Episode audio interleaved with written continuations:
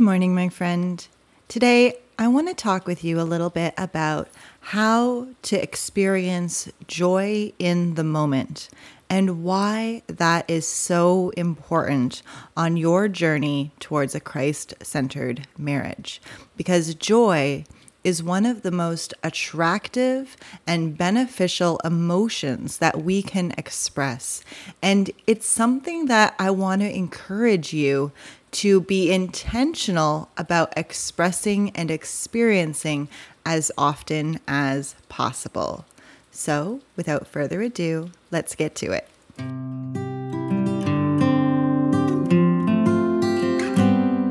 Welcome to the Forever Love podcast. I'm your host and relationship coach, Lily Matongwiza, and this morning I want to share with you that I am alone at my mom's house. I've been spending the last couple of weeks, I traveled from Zimbabwe to Canada, and I've been at home with my mom and Grampy and my little brother. And it has been such a rich and rewarding experience. And right now, I'm sitting by the window and it is pouring. There's thunder showers and the house is quiet. Everybody else has gone out for the morning. And I'm just here at the table. I can see like through the trees. My parents have a beautiful piece of property way up in northern Canada, and the Ironman competition is currently taking place. And so bikers are determinedly biking in the middle of a thunderstorm, and I can just see a glimpse of the bikes going by every now and then through the trees. And I am really taking a moment to experience the joy of it all because we can so easily let these brief moments pass us by. We can be so fixated on the problems and what's going wrong and what's not working that we totally skip over the moments when there is stillness and peace and calm. And we can feel that calm, but we can amplify it when we add some gratitude to the experience. And I think that's what really helps me experience joy. When I add gratitude to the stillness and the calm of the moment and the beauty of the moment, I get this opportunity to just bask in it. And that's not easy to do. For me, especially, I struggle with using my time to be productive I'm always on the go. I'm always working on a new project. I want to be adding value. And sometimes that is not the point. Yes, it's important to add value and find ways to serve and bless other people, but sometimes we can listen to that still small voice in the quiet in between moments. And I'm experiencing one right now. And that's why I wanted to do a quick episode with you and share how to really make that possible. And I really do believe it starts with gratitude. Now, gratitude, when we look at the life code, gratitude kind of falls into a couple different places, but it starts with adopting the mind of Christ and really intentionally bringing to mind the thoughts that create appreciation for you or joy. And being intentional about asking your brain to recall the good things, to pay attention, to notice what has happened, what is happening, and what is possible for you. And in those brief moments, it's so much easier to get a clear glimpse of what you can look forward to. Oftentimes, our vision of the future is completely obscured by stress, fear, worry, and doubt. And that is really problematic because we can't imagine a good future because we're experiencing so much turmoil in the moment. And I know that the last few years have been quite tumultuous for most of us no matter where you are in the world. It's been hard. There has been a lot going on, and it can feel very scary to rest because you don't know what's coming next. But in those moments of rest, we get this opportunity to look out from God's perspective because remember, God is not stressed about what's going on. Everything is still under his control. He is still sovereign. He is still king. And if something was going truly wrong, completely off course, God would intervene. But this is part of the global journey. Nothing has gone wrong. The only thing that ever went wrong was sin, and God already solved for that through Christ. So everything that we're experiencing is part of our human experience. This is part of what it means to be human living on earth. And yes, it is hard. It is difficult. There are so many challenges to face every single day. But there's also beauty. There's also splendor. There's also glory. And we have to make sure that we do not allow our brains to fixate themselves on problems only. And that's hard because the problems are always really loud. They are screaming for our attention. They are demanding that we focus all of our time, money, efforts, cognitive abilities on that. And I want to suggest that for every minute you spend worrying and doubting and fussing that you spend an equal, if not greater, amount of time appreciating and focusing and being part of the blessings that are also all around us. There are miracles in the making. There are angels amongst us. There are good things happening, but they are so subtle they are so quiet, and we will only notice them when we come back to that quiet place, when we calm ourselves down, when we spend time with God, and really give ourselves the space and the time we need to listen. God is not shouting from the mountaintop, He is that still small voice in your heart that is beckoning you forward, giving you just enough light for the next step. I want to share with you that I have had a fantastic visit with my mom. It has been just exceptional. And this was a trip that I took by myself. My kids and husband are still back at home in Zimbabwe, and I came over here to Canada to pick up supplies for the next year and to spend some time. And I'm so glad I did because when I arrived, I did everything that I could to arrive before my grandmother's funeral, but I couldn't make it. And so when my parents picked me up, they were coming straight from my grandmother's funeral. And my mom and I have not had an easy relationship. There has been a lot of dysfunction, there's been a lot of anger and frustration. It was not an easy relationship for many, many, many years.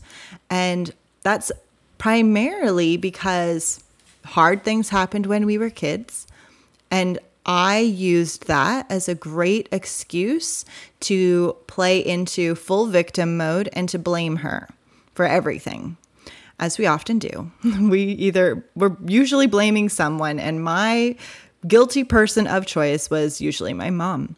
And I put that away a couple years ago. I decided that I want my kids to have a really exceptional relationship with their grandmother, the way I had with my grandmother. And when my grandmother passed, I knew that I needed to let that go. I needed to let all that blaming and shaming go so that I could really enjoy my relationship with my mom. And this past couple weeks, I did that. It's not easy, but I did it. And it has been a huge blessing. It has allowed me to find new routes, to create new safe spaces for myself and for my kids and for what is going to come in the future. I can look towards my future with great anticipation and hope because in the still moments of today, I am appreciating what I have rather than resenting my past. My siblings, they're not quite there yet. Trying to coach them. It's coming along. Um, but they, they really still want to play the blaming, shaming game. And they are so stuck and I don't know about you, but I know a lot of us have challenges with our moms. We want their blessings, we want their approval, but we also want to judge them at the same time and we want to complain. And there's always this tension between a mother and her daughter. And you don't have to maintain that tension. Tension is created when, imagine a rope. If two people are pulling on the rope, there's going to be tension. I want to invite you to let your side of the rope go and to come closer, to come into the relationship. And this could apply to your relationship with your mom or anybody else that you want to be closer with. Now, of course, we still need to maintain healthy boundaries and that should never get in the way. Your boundaries should never get in the way of you loving someone else. You can love someone and maintain extremely healthy and effective boundaries. But you've got to get clear on what those are first for yourself and remember that boundaries work for you and not against you. So think about your relationships, think about what you want to create, and really ask yourself what steps do I need to take to make that possible? For me, there needed to be a lot of forgiveness. There needed to be a lot of compassion and empathy. And that meant taking a step back and seeing my mom as a victim of our childhood situation as much as I was, because I always decided in my own mind that she was the villain. And in life, we have these characters that we kind of either portray or imply on other people. I was the victim and she was the villain, and we needed a rescuer. Um, and that got me into a lot of trouble with my earlier ro- romantic relationships. I wanted someone to rescue me from those relationships or from that hard space with my mom and our family. And I want to suggest that you do not look to any human to be a rescuer in your life. Let Jesus be the hero in your story. Let Satan be the vi- villain. I mean, he is the perfect player of that part, and he is the rightful player of that part. Let's make sure we place blame where it actually belongs. We are not fighting against flesh and blood. And I know that in relationships with family and loved ones, we are often fighting against our flesh and blood, and it, it doesn't need to be that way. You can let that go. And that, when you make sure that Satan is your villain and God is the hero, as rightly so, you can stop being the victim of the situation because God has saved you. God has already done something about your situation and He has empowered you. If you are saved, you are empowered to change your life, to change the story, to create something new. You get to take on the attributes of the Father, you get to adopt the mind of Christ, you get to cultivate the fruit of the Holy Spirit and experience experience love, joy, peace, patience, goodness, kindness, faithfulness, gentleness, and self control. But we really need to be willing and prepared to do that work. Only when we adopt the mind of Christ and we choose to intentionally spend our thought power cultivating things that are beautiful, creating spaces that are sacred, spending our time in ways that are wise, then we get to experience the truest blessings of God. So, your circumstances don't have to change. Your situation doesn't have to change. Your relationship status doesn't have to change. The pandemic doesn't have to change. Nothing has to change outside of you. And you can still create an extremely different internal landscape all through the power of your mind by adopting the mind of Christ. And I want to review with you one of the simplest ways to get there and ask yourself, how do we get to love? Remember, love is the emotion that is the most powerful. It is the fuel that creates everything. Everything is created through love. Earth, the universe, you and me were created by God through the fuel of love. Now, if we want to get to that place of love, what do you need to be thinking? It's that thought. The thought is like a seed. What thought can you believe? Remember, the thought has to be true. It's got to be truth. The truth will set you free. So we need to find a true thought that fuels it can be fueled by love and then put into action. Right now, I am feeling so much love and so much joy for my mom, for everything she has done, for all of the sacrifices she has made, for all of the ups and downs of our lives together. And the thought that I'm really focusing on is all things really are working for our good everything, all of the hardships, all of the trials and tribulation, it has all come together for our good. And I am enjoying this moment in which I am seeing the results of God's hands on everything. And in that, I can give him praise, I can worship, I can adore him, and I can see a vision of the future in which my grandchildren have a home to come to my mother has left an inheritance. My grandmother's being a blessing to me and to my children and to our children's children through the legacy she left of love and kindness. And it is all working together for our good. And I can see a future that is good. But that only happens when I take that moment to step back, to focus my mind on the truth on what would God say, what would God believe, what does God believe about my current circumstances and situations. He is not experiencing any fear, stress, or doubt. He is completely confident in my potential and what I am capable of doing. It's me who needs to get on board with his program. It's me who needs to understand and appreciate his thoughts about me. The Bible tells us that his thoughts about you are more numerous than the sands on the beach. So I want to know what his thoughts about me are. And to do that, I need to spend time in my journal. I need to write down what might God think about me? What does God love about me? Why did he create me with this potential? How can I use these gifts, talents, and abilities to serve others? There's so much inside of you that is yours to unpack.